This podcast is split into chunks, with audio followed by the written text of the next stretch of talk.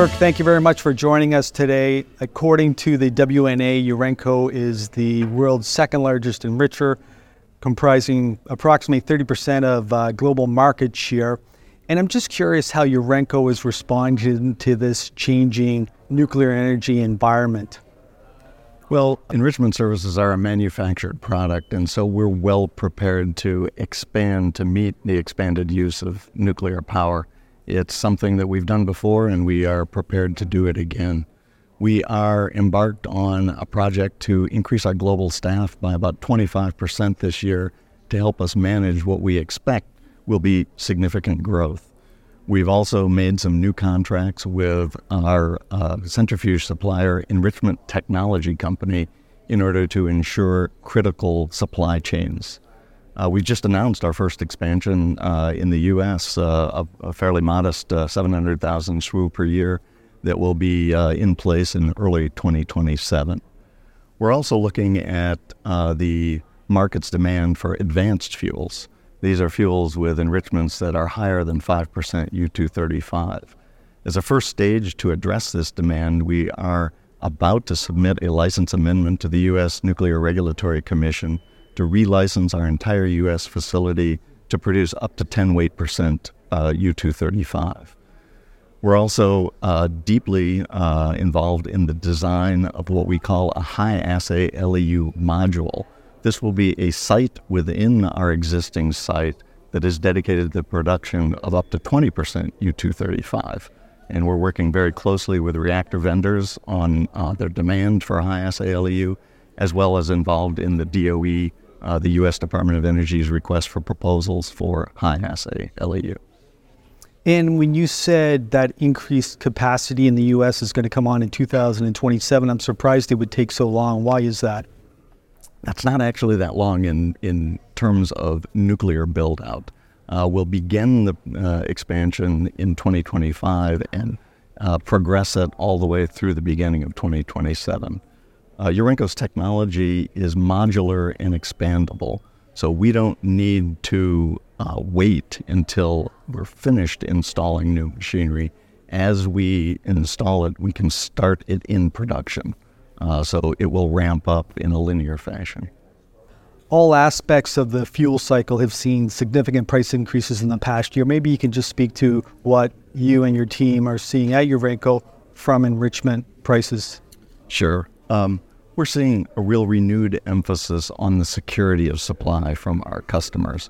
Uh, the uh, uh, Russia's invasion of Ukraine has really uh, shaken uh, the faith in uh, what what can be fairly characterized as the world's largest nuclear fuel supplier, and there is a flight to safety in terms of contracting with what is seen as secure, sustainable partners for fuel supply. And in addition to the higher prices from enrichment services, what other aspects of the contracting, enrichment contracting, are you seeing? we're uh, particularly uh, we're seeing in requests for proposal the words non-Russian, which means that the prices that are being reached in today's market are those that reflect sustainable Western supply. Um, so we're seeing uh, those level of prices as well as much longer delivery terms and contracts. Uh, we have uh, increased uh, our order book uh, from the end of 2021, just before the start of uh, the war in Ukraine, from uh, a level of 8.7 billion euros to, at the end of the half year this year, to 12 billion euros. And we have now commitments that extend through 2045. So it really highlights the renewed emphasis on security of long term supply for our customers. In terms of pricing, we've seen significant moves in both conversion and enrichment here in the past year or two years. Not so much in the spot price, and many market pundits say that is because the fuel buyers are more focused on conversion and enrichment. Will you agree with that? Well, I don't know. It's a good question for fuel buyers in particular. My observation is uh, along the lines of their focus on long term security of supply. Uh, neither the conversion or enrichment market are particularly liquid, so the practice has always been on midterm or long term supplies. uranium market is much more fluid, and so there has been a reliance on spot purchases uh, in certain customers' portfolios. I think today uh, that uh, customers are looking for long-term sustainable partners in all components of the fuel cycle, including uranium. So they're not purchasing less uranium, but they're probably purchasing uranium under different uh, contract conditions. Are utilities in one region of the world more aggressive in acquiring enrichment services than other regions? Well, uh, it's a good question. I, think all uh, nuclear companies are concerned about security of supply, and increasingly the governments where they operate are also uh, concerned about security of supply. Um, I think there is some regional uh, uh, differences that we can observe. For instance, in those countries that operate Russian designed VVER reactors, also happen to be in countries that have been affected by disruptions in other kinds of Russian energy supplies. Uh, we can see that reflected in their procurement strategies, which is a rapid diversification away from what has been exclusively Rosatom supplies to those uh, utilities.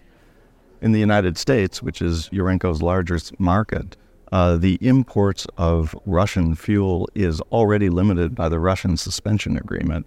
However, there is a lot of noise and discussion about potential legislation that would reduce those import limits even further. And that has had an impact on procurement practices in the United States and the pace of procurement. And Kirk, maybe you can just add a little bit more context as to what the limits are associated with that Russian suspension agreement. Sure, it's a it's an agreement between the governments of the United States and the governments of Russia based on an anti-dumping complaint that dates back uh, more than 40 years. Uh, the current version of this agreement limits uh, Russian imports to the U.S. by year, and uh, currently, I believe the limit in 2023 is 24 percent of the U.S. market, but that declines to 15 percent in 2028, all the way through 2040 you are adding capacity in the U.S., but what will it take for Urenco to add further capacity across all of its facilities or increase capacity? It's a great question. Uh, Urenco is a quite a conservative company. Uh, we're very much a nuclear company focused on safety and our reputation for 100% reliability of delivery. Um, in that vein, we don't install speculative capacity. We only install capacity to the extent it's necessary to serve long term contract demand. So that's the first ingredient we're looking for. Long term contracts that are sustainably priced will underpin investments in new capacity. The second thing we're looking for is some indication from governments that there will not be a future flood of Russian fuel supply into Western markets. As you know, uh, Russia itself is an inaccessible market to third parties. So it's a one way flow of material from Russia to the West. And we have had the experience of stranding investments uh, at a significant uh, economic uh, hit to our bottom lines. And we want to avoid that situation in the future. Kirk, you have been coming to many symposiums over the years. And I'm just curious to hear your views on how this one is different, just in terms of its tone toward nuclear energy. I think there's two words that sum it up abundant optimism. Uh, that is a sense that pervades, I think, every single delegate here. Uh, there is an enthusiasm for the renewed use of nuclear power around the world. There is an abundance of really, really bright people working on new nuclear technologies. And I think that has absolutely influenced the front end of the fuel cycle in terms of uranium exploration, uh, restart of conversion facilities, and of course, expansion of enrichment facilities. Well, Kirk, thank you very much for providing that overview of Urenco and its enrichment business. Once again, thank you. Appreciate the opportunity. Thanks.